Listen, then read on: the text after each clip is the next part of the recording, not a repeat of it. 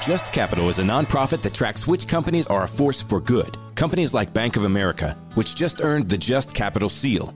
Bank of America is ranked number one for ongoing commitment to their workers with initiatives like Sharing Success, which awarded 97% of their teammates additional compensation, nearly all in stock. This is the program's seventh consecutive year, awarding more than $4.8 billion in total.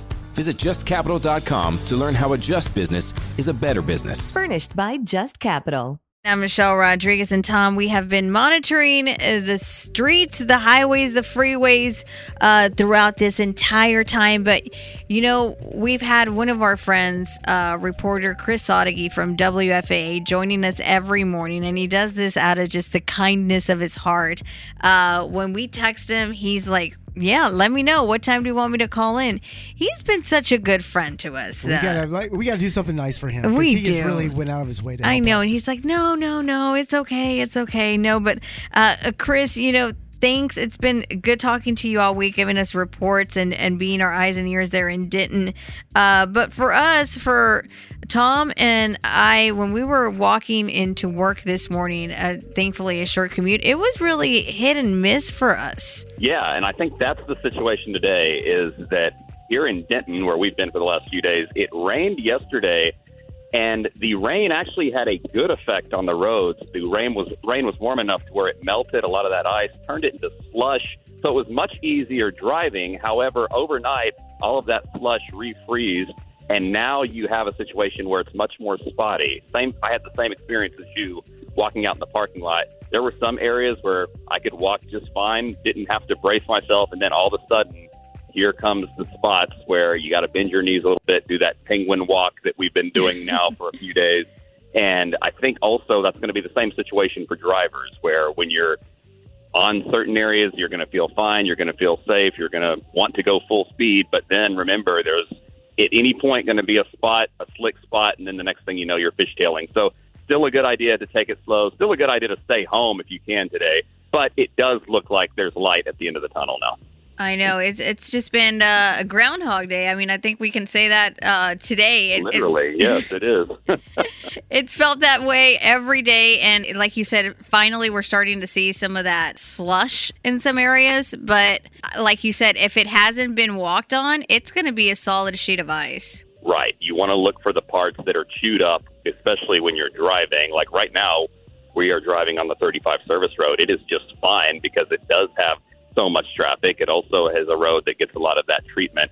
But the side streets are very perilous because you don't have as much traffic. You don't have as many people walking on it. And then you're going to run into those slick spots, those icy spots that are still consistent with what we saw over the last couple days. Well, thank you, Chris, so much. And hopefully, this is the last time we talk for the sake of the weather.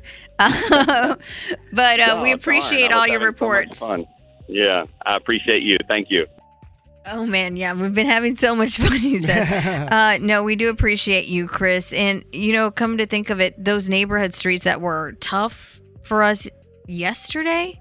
I'm already losing track of days. Are probably the same ones he's talking about, where there hasn't been traffic.